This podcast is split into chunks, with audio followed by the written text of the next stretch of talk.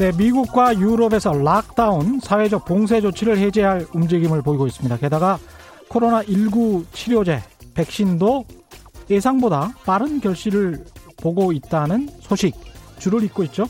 그런데도 미국 주식시장 지난주 크게 떨어졌고요. 한국 시장도 오늘 하락했습니다. 세 가지 분석이 가능할 것 같습니다. 첫 번째가 저점 대비 주가가 너무 올랐다.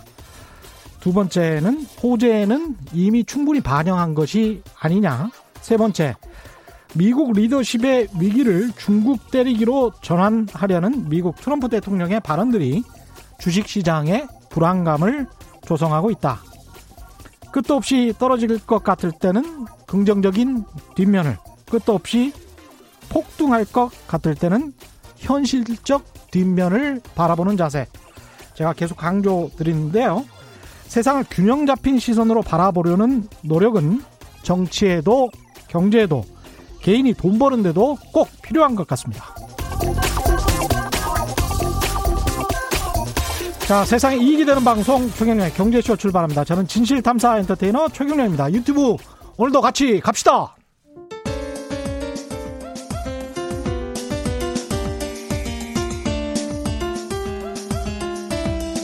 어려운 경제 이슈를 친절하게 풀어드립니다.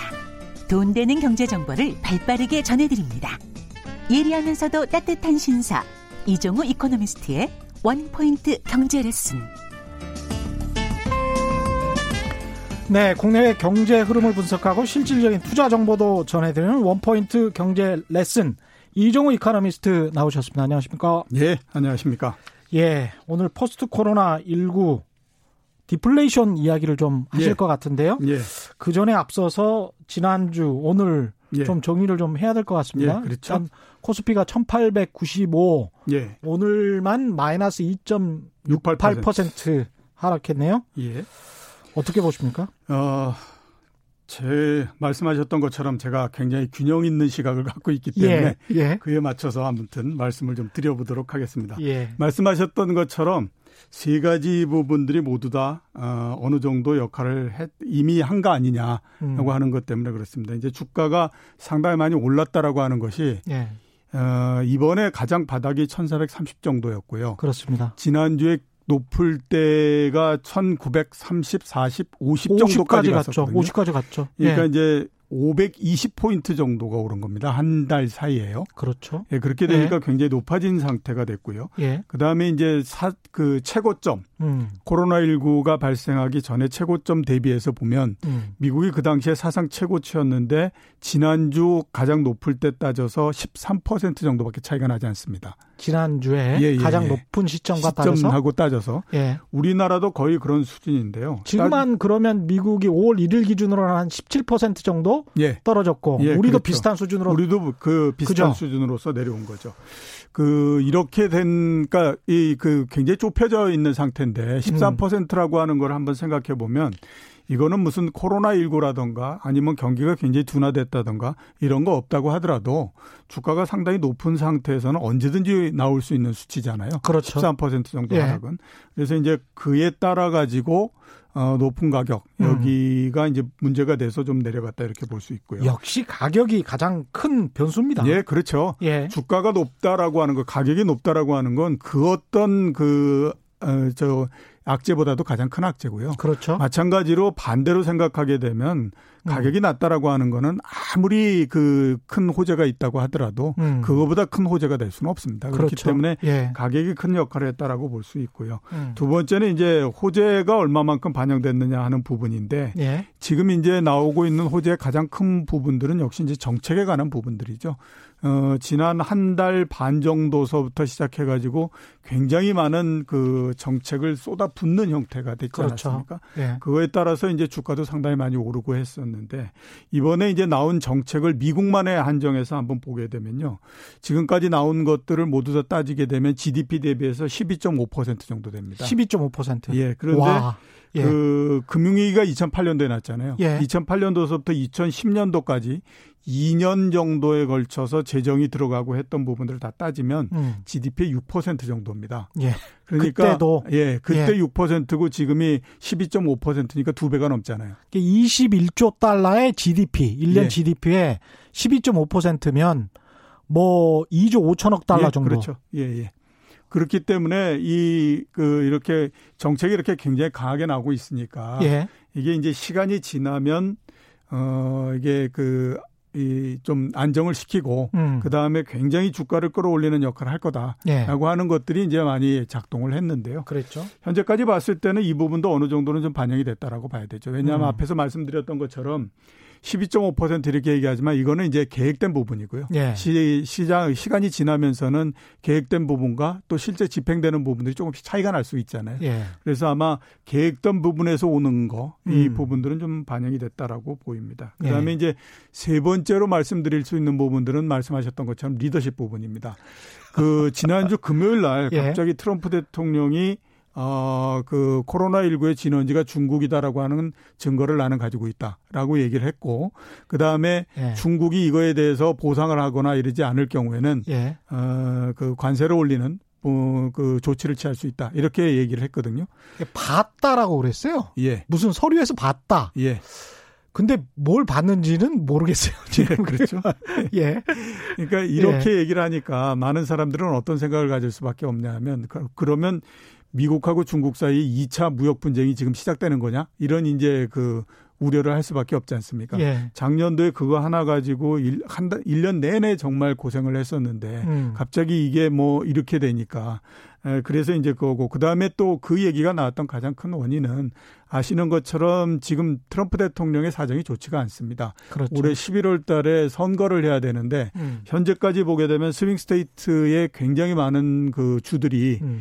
아, 지금 트럼프 대통령이 여론조사에서 밀리고 있는 상태이거든요. 그렇습니다. 그러니까 이 이렇게 그 여론조사에서 밀리고 그러는 걸 단방에 좀 해소할 수 있는 가장 좋은 방법은 중국을 때리면 된다라는 거거든요. 그렇습니다. 그러면 네. 만약에 그런 기조다라고 따져보면 음. 11월 달까지는 아무튼 어떻게 되든지 서로 간에 치고받으면서 계속해서 얘기가 되고 문제가 되고 이럴 음. 수밖에 없다라고 볼 수밖에 없지 않습니까? 그러니까 지금 여론조사에서 트럼프 대통령이 코로나 19에 대한 대처를 잘했다, 잘못했다 이런 여론 조사를 하는데 공화당원들도 예. 잘 못했다라는 응답이 많이 나오고 있거든요.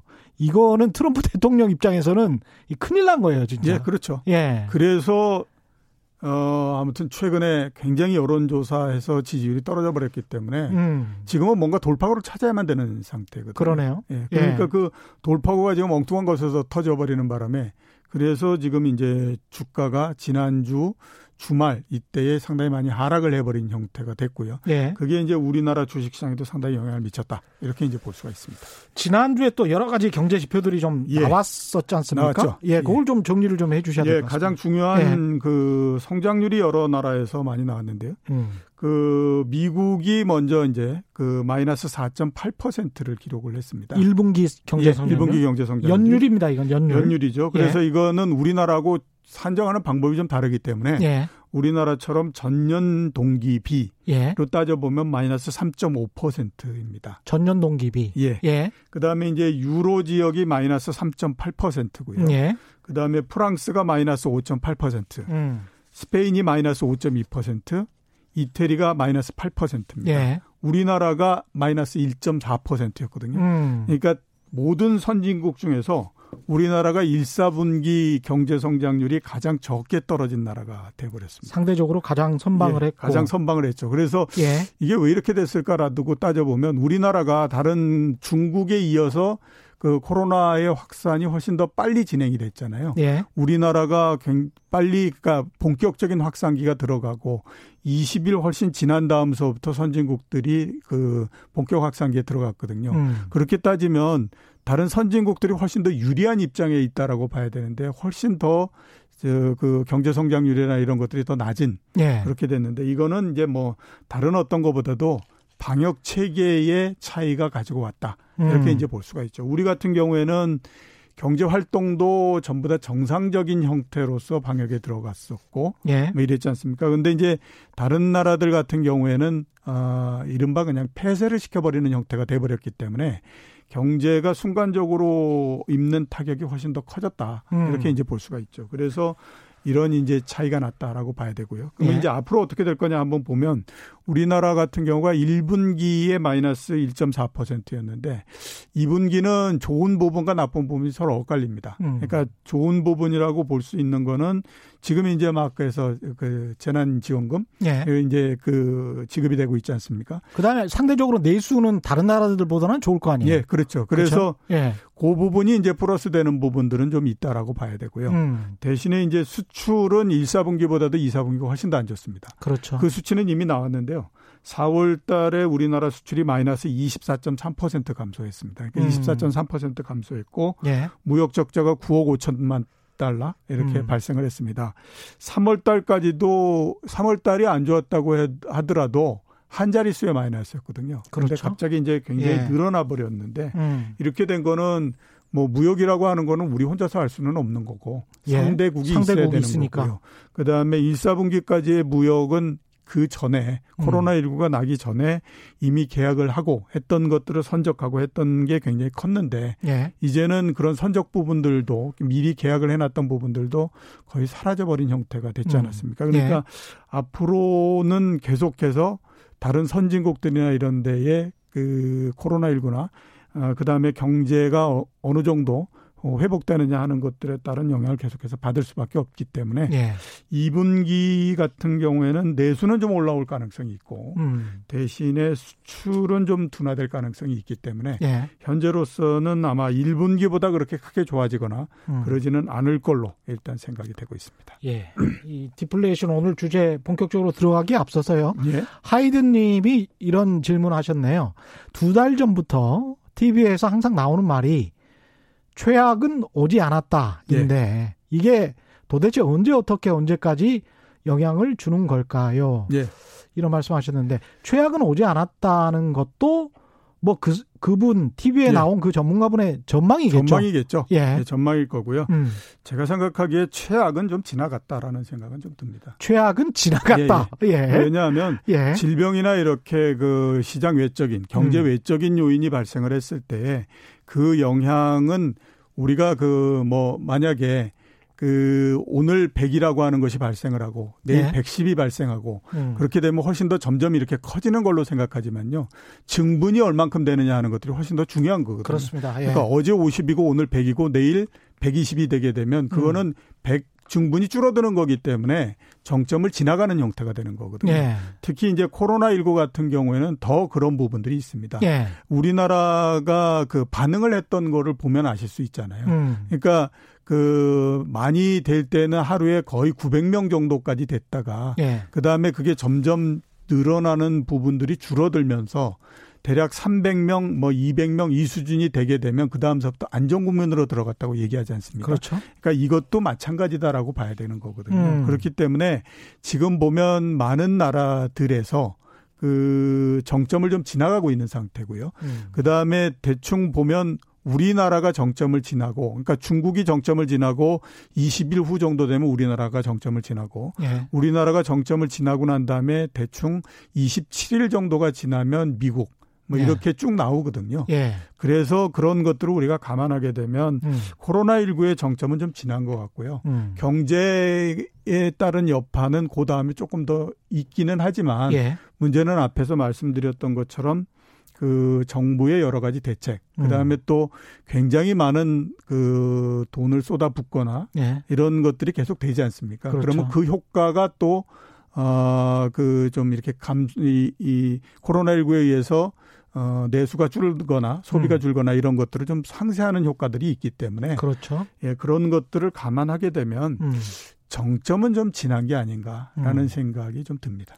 이게 몇 가지 전제가 있을 것 같아요. 첫 번째는 코로나 19가 가을에 이런 식으로 다시. 만연하지 않아야 합니다. 예.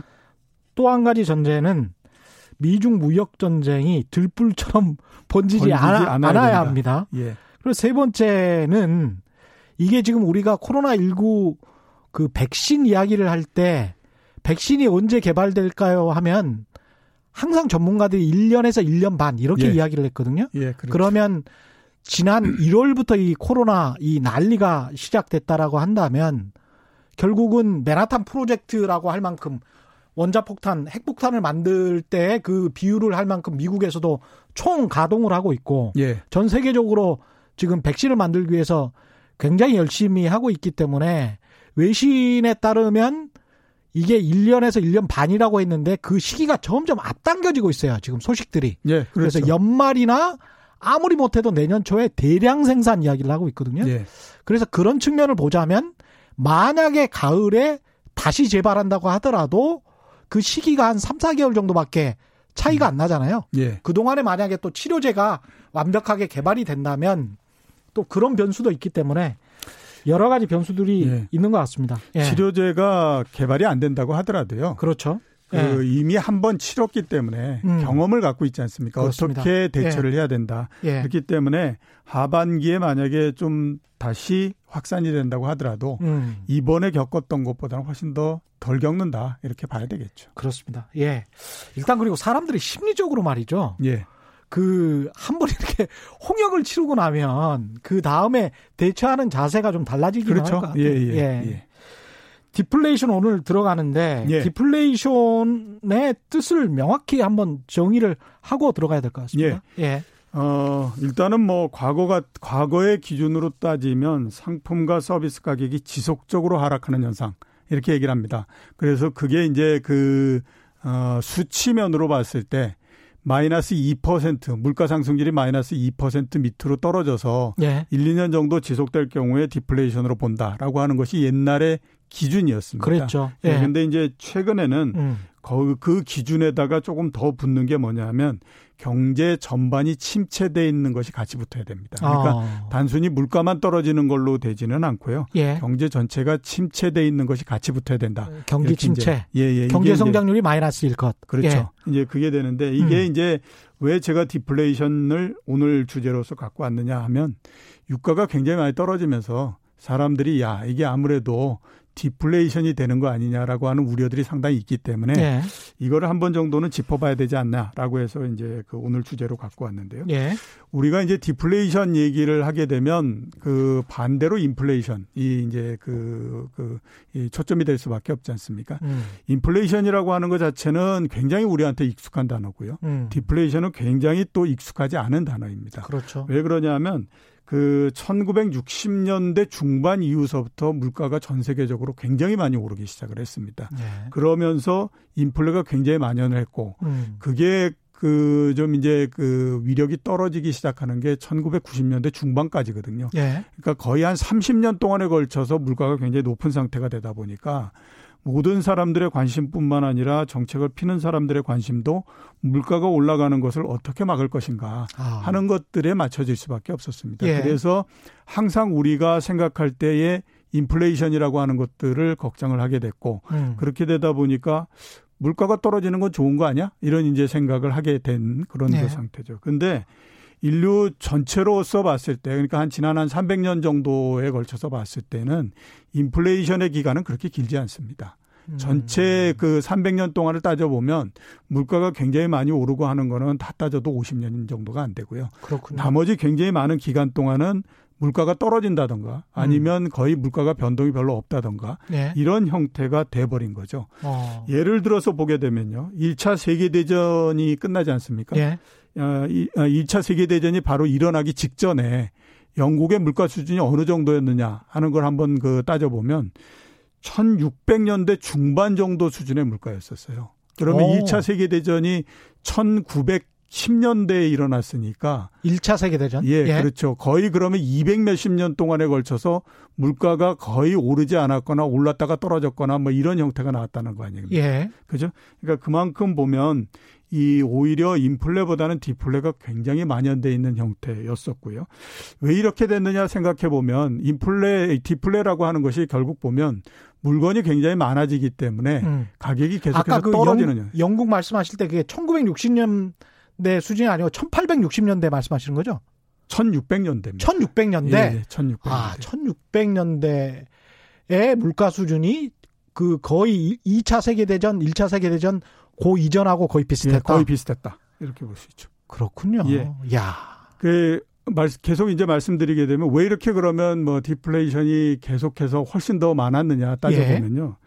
산업혁명이라고 하는 것이 일어난 다음에 음. 물건이 굉장히 많이 만들어지는 형태가 됐잖아요. 예. 그러니까 당연히 물건이 많이 만들어지게 되면 그 시점에 수요가 갑자기 증가할 수는 없는 거니까 음. 물건의 가격은 계속해서 떨어질 수밖에 없죠. 음. 옛날 같은 경우에는 한 사람이 물건 하나를 만들기 위해서는 하루 종일 망치를 두들겨 가지고 뭐 가죽 제품 하나를 만들고 그랬는데 이게 하루 사이에 엄청나게 많은 숫자가 나오게 되면 네. 당연히 그에 따라서 물가가 떨어질 수밖에 없는 거거든요. 그렇습니다. 그래서 옛날서부터 보게 되면 인플레보다는 오히려 훨씬 더 만연됐던 거는 디플레다 이렇게 볼 수가 있는 음, 거죠. 그렇군요. 이게 지금 이런 징후들이 지금 좀 나타나고 있는 겁니까? 예, 그렇죠. 전 세계적으로? 이미 2000년대 중반 정도서부터 그런 징후는 상당히 있었어요. 예. 그렇기 때문에 아, 인류는 어, 2000년대 중반을 넘으면 2000년대를 넘으면서부터 세계는 디플레이션의 환경 속에 계속 있었다. 이렇게 음. 이제 얘기를 하거든요. 예. 몇 가지 예를 한번 보죠. 그 2002년도서부터 중국이 WTO에 가입하면서 전 세계에 이제 생산을 주도하고 이런 형태가 나오지 않습니까? 예. 이때의 미, 그 중국의 생산자 물가가 어느 정도 하냐면 마이너스 5% 정도입니다. 아. 그 다음에 소비자 물가가 1% 정도밖에 안 됩니다. 예. 당시에 경제 성장률이 12% 13%가 있거든요. 그런데도 그러면 그런데도 물가가 소비자 물가 상승률이 1% 정도밖에 안 됐다라고 하는 거는 음. 이건 우리의 경우에 비춰봤을 때는 말이 안 되는 거죠.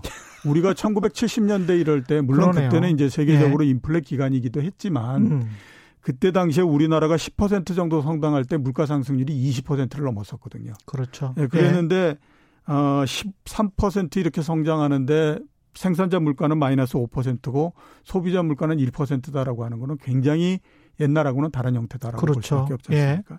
그다음에 또 하나는 2008년도서부터 2010년도까지 유가가 배럴당 100달러를 넘었었습니다. 음. 유가만 100달러를 100달러. 넘은 게 아니고 예. 다른 원자재 가격도 굉장히 올라갔겠죠. 음. 유가만 그럴 리는 없을 그렇죠. 거고요. 예. 그다음에 가장 높을 때는 150달러까지도 올라갔었습니다. 음, 예. 근데 그 당시에 전 세계적으로 물가 상승률이 2% 정도밖에 안 됐었습니다. 예.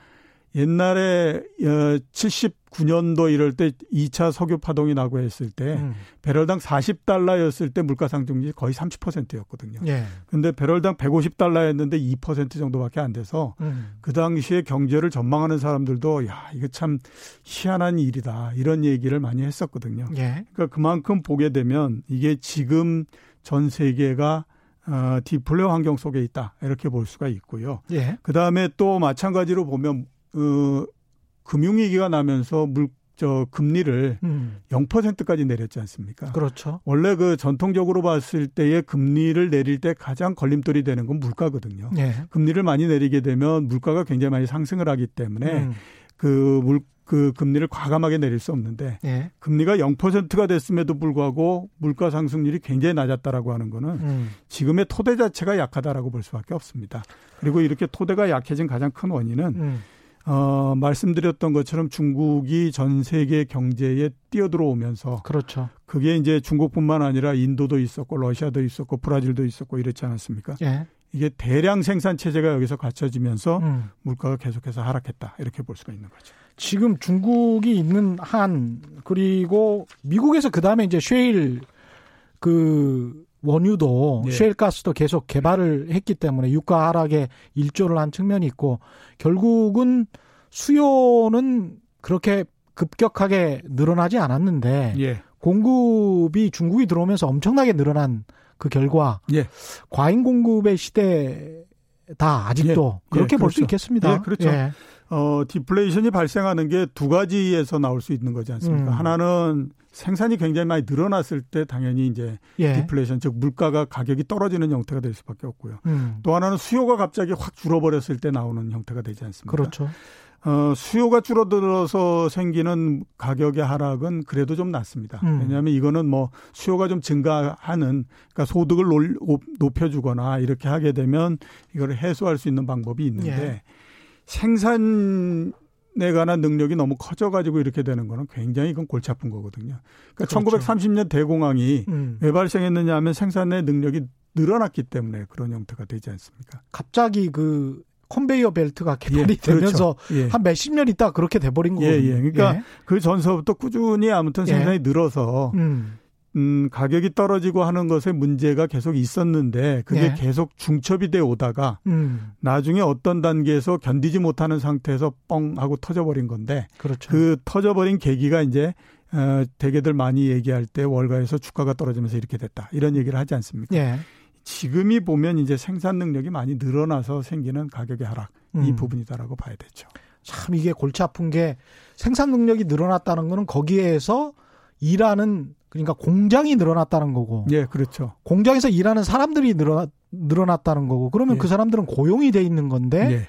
이걸 과잉 공급을 없애려면 공장을 폐쇄하거나 사람들을 그 안타깝지만 구조조정을 하거나 뭐 이런 상황으로 가게 될 수밖에 없으니까 예, 그렇죠. 이 수요를 끌어올리는 방법이거나 공급을 줄여 줄이는 방법이거나 이 두 가지 중에 하나밖에 없는 건데 예. 참 진퇴양난입니다. 그래서. 그 얘기를 하지 않습니까? 예. 1930년 대공황이 끝을 낼 수 있었던 거는 음, 우리가 흔히 알고 있는 것처럼 뉴딜 정책 때문이 아니다. 그러니까요. 2차 세계 대전이 일어나서 음, 많은 생산 시설이 사라져 버리는 것이 가장 큰 그 이유였다. 이렇게 얘기를 하는 거죠. 그렇죠. 그리고 난 다음에 이제 젊은 사람들도 많이 죽었어요. 예, 예. 전쟁을 하는 과정 예. 속에서. 그리고 난 다음에 2차 세계 대전 후에 돌아오니까 임금이 상승을 해 버렸어요. 예. 사람들이 많이 죽고 나니까. 그게 사실은 또 미국 그 의료보험의 역사기도 한데 참 여러 가지가 이게 중첩이 돼 있어가지고 예. 좀 골치 아픈 문제인데. 그렇죠.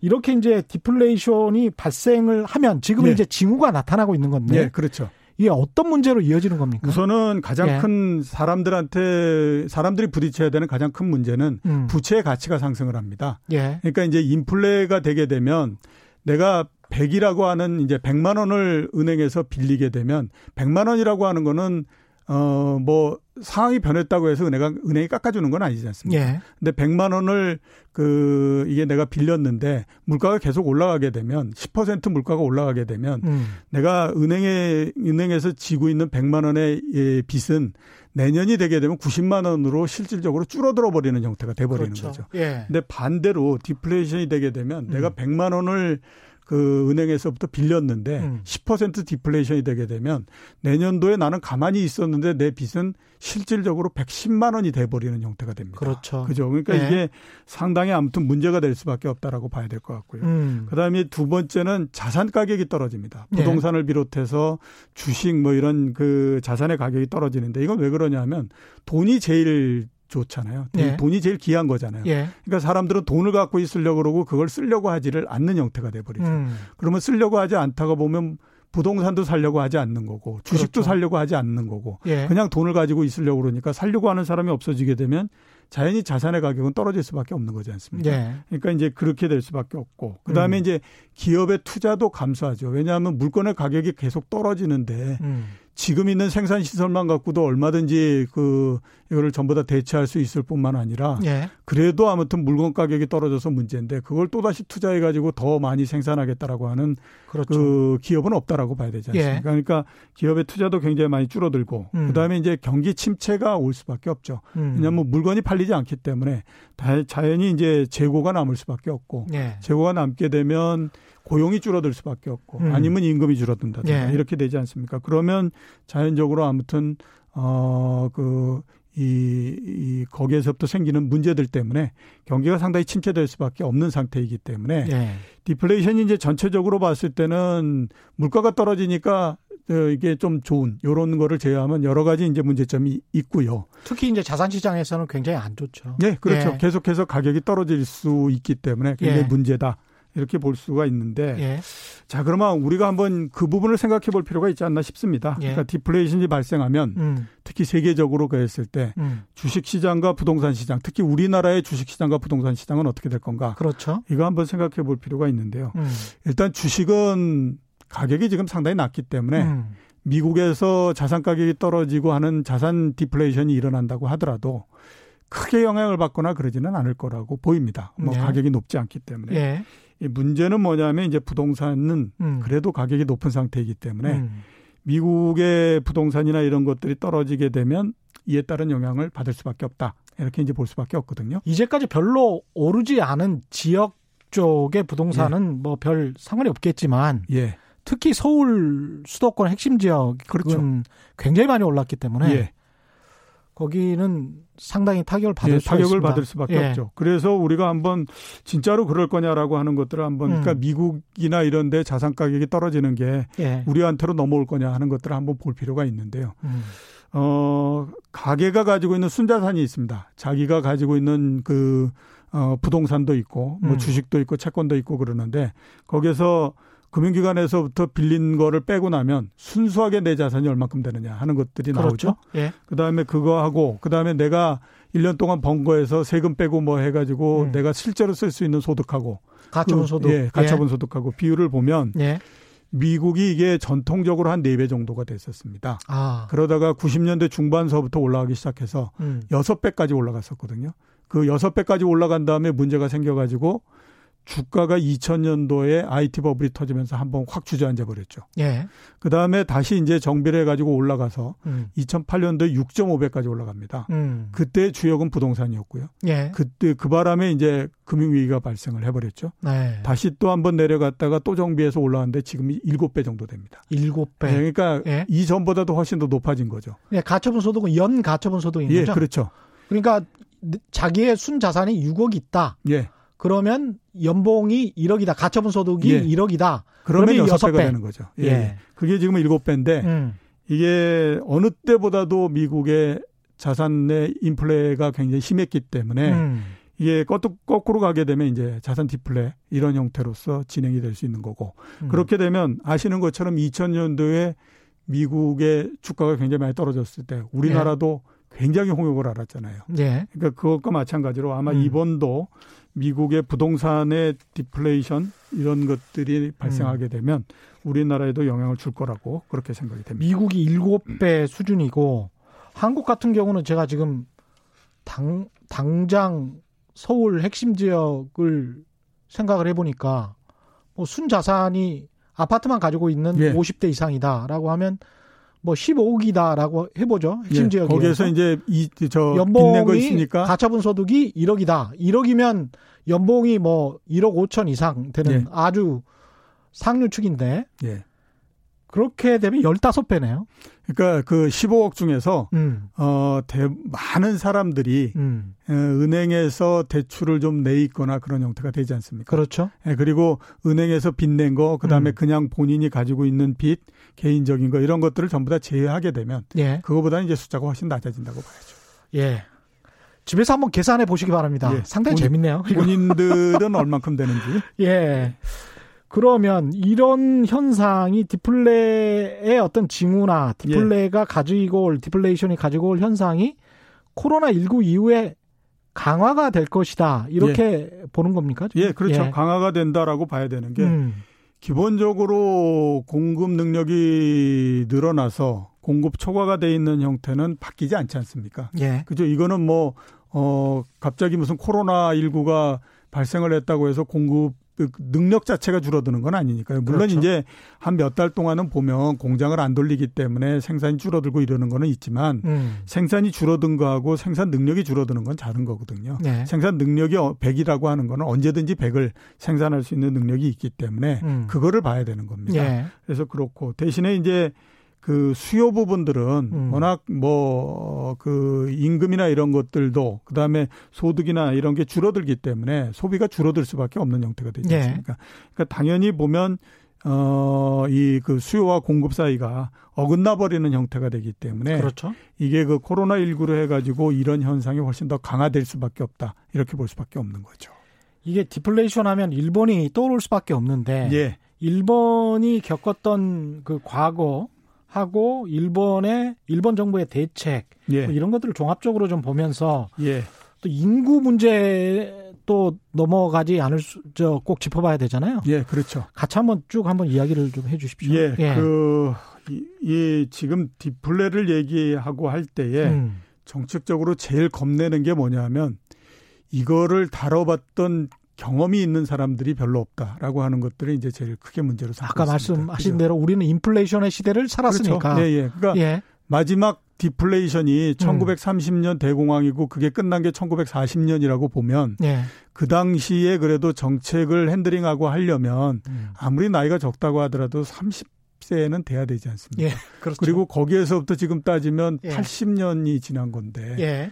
그러면 나이가 110살이 돼야 되니까 예. 그런 사람은 없다라고 봐야 되잖아요. 있으셔도 이제 정책을 마- 맡으시기는 좀 예, 힘드신 그렇죠. 분이죠. 그렇긴 그런데 예. 그 이후에 뭐 거의 대부분의 사람들과 정책을 하는 사람들은 예. 항상 인플레만을 봐왔기 때문에 인플레 정책을 어떻게 해야 되는지는 다 알고 있지만 음. 디플레 정책을 어떻게 해야 되는지는 잘 모른다라고 하는 거예요. 예. 유일하게 이제 거기에 대해서 경험을 갖고 있는 것이 일본이기 때문에 음. 이제 일본에 대한 그 연구 이런 것들을 굉장히 많이 하는데요.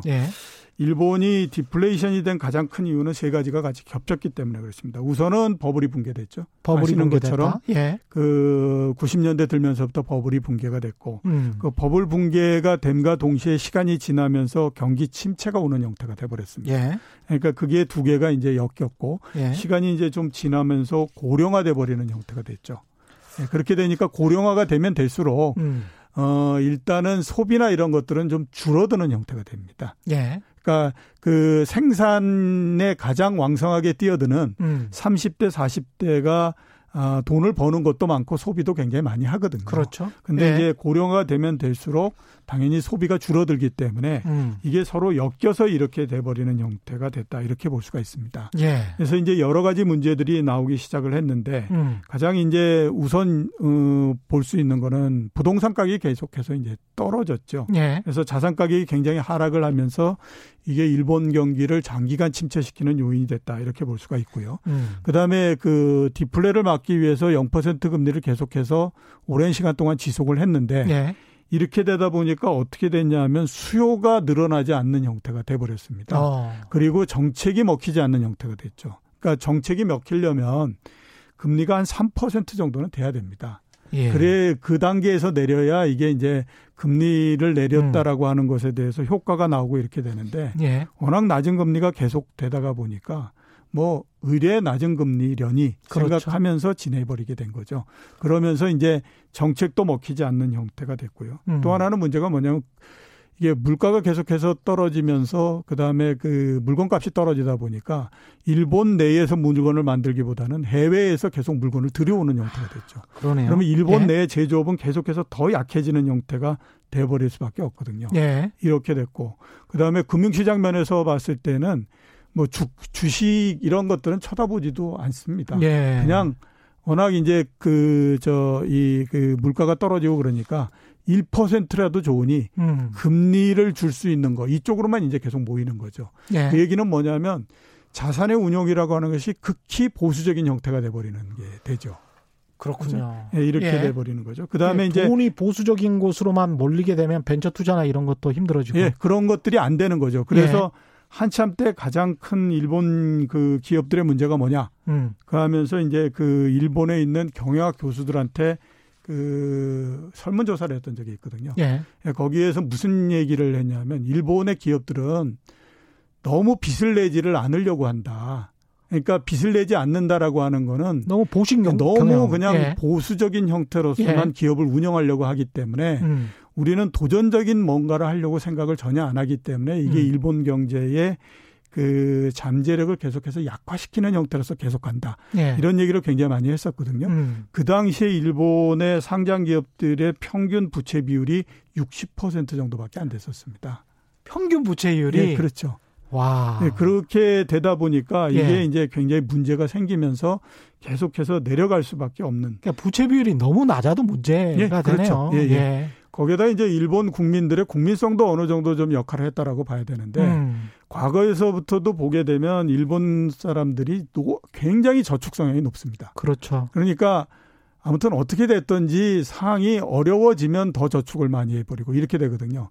그러니까 이게 그, 그 경제가 상당히 선진국에서 굉장히 규모가 큰 데서 소비를 하지 않고 저축을 계속해서 하다 보니까 오히려 경제가 점점 더 쪼그라들어 버리는 형태가 돼버린 거죠. 그러니까 너무 참아도 문제인 것 같아요. 예, 그렇죠. 예. 그래서 미국 사람들이 한때 굉장히 어려울 때에 예. 금융위기 그다음에 그 이전에 이제 뭐 9.11 테러가 나고 했을 때에 음. 그때 우리가 일본처럼 안 될 가능성이 있어라고 했던 가장 큰 부분 중에 하나가 뭐냐면 예.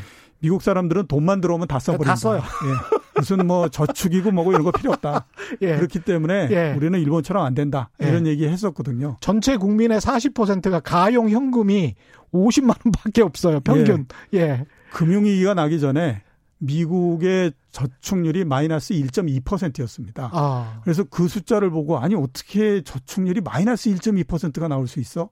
이런 얘기를 했었거든요. 예. 그러니까 이제 이 부분도 상당히 좀 역할을 했다 이렇게 이제 봐야 되는 지금 정리를 해보면 버블 붕괴, 경기 침체, 고령화, 그 다음에 이제 제조업 약화, 예. 이걸 네 가지를 말씀을 하셨는데 예. 거기에다 이제 인구 문제, 인구 문제, 인구 예. 예. 문제 들어가기 전에 청취자 문자가 너무 많이 와가지고요. 그 좀 소개를 해드리고 예. 하겠습니다. 그 서윤성님 같은 경우는 요즘은 뉴스를 아무리 따라가도 개인이 걱정하고 대비할 수 있는 일들이 별로 없어 보이는데요. 개인은 뭘 준비하면 될지 말씀해 주시면 도움될 것 같습니다. 예, 그 예. 일단은 예.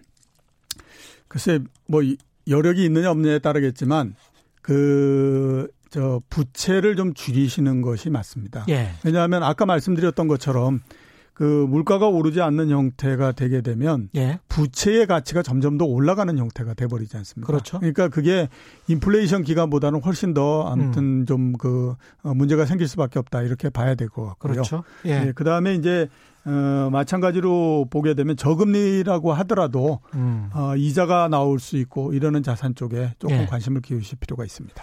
부채를 줄이라는 말씀은 올 연초부터 코로나 19가 오기 전에 제가 몇 차례 오프닝을 통해서 말씀드린 점 다시 한번 기억해 주시기 바랍니다. 최경련의 경제쇼를 꾸준히 들으시면 개인적으로 뭘 준비하셔야 될지 예 아실 수도 있을 것 같습니다. 아 약간의 홍보였습니다. 예 도수연님 디플레이션의 해결 방안 중 하나로 수요 진작을 위한 소액이라도 기본소득 방안 예. 어떻게 생각하시나요? 예, 그게 이제 예. 그 그 정책이 나오는 동안에는 틀림없이 도움이 된다라고 음. 봐야 되죠. 왜냐하면 수요가 증가할 수 있는 거니까요. 그렇죠. 근데 이게 이제 네. 구조적인 형태까지 고칠 수 있느냐, 그거는 좀 쉽지가 않다라고 봐야 되죠. 예. 예, 예. 알겠습니다. 어차피 공급의 능력이 계속 큰 거는 구조적인 거기 때문에 그거를 예. 일시적인 걸로 해결하기는 쉽지가 않다라고 봐야 됩니다. EH 리 님도 아주 재밌는 그 질문을 해 주셨는데요. 경제 성장만이 인류의 미래를 보장한다고 할 수 있을까요? 아, 경제 성장만요? 예. 뭐 꼭 그렇다고 볼 수는 없습니다. 음. 그러니까 그 우리가 예. 경제 성장률이 뭐 10%뭐 이런 얘기 많이 하고 그러지 않습니까? 그렇죠. 어, 산업혁명이 일어나기 전에 음. 이전 300년 동안의 그 경제 성장률을 음. 그러니까 매해마다 성장했던 거를 쭉 다 더해 가지고 해 보게 되면 예. 300년 동안 경제 성장률 한 게 5% 정도밖에 안 된다고 얘기를 합니다. 그렇죠. 근데 네. 이제 지금은 보면 뭐 1년에 5%막 이렇게 얘기를 하지 않습니까? 예. 경제 성장이라고 하는 것이 에, 어느 정도 그 규모를 확대시켜 주는 거에는 역할을 하는데 음. 경제 성장이 됐다고 해서 개인, 각 개인들의 삶이 정말로 윤택해지느냐 네. 하는 것들은 또 별개의 문제다라고 봐야 되죠. 제 답변은 이렇습니다. 인간은 이기적 유전자와 이타적 유전자를 다 가지고 있어요. 그래서 이제까지는 이기적 유전자에 관해서만 관심을 갖고 강조를 했습니다만은 이미 밝혀졌거든요. 이타적 유전자도 있다고 태어날 때부터 그렇기 때문에 이타적 유전자에 대해서도 관심을 가질 수밖에 없다. 그러면 이기적 유전자도 살 수 있다. 왜냐하면 인간이 살아야 예. 유전자가 사는 거니까. 예. 최 기자 얘기하신 게 더 어려운 것 같은데.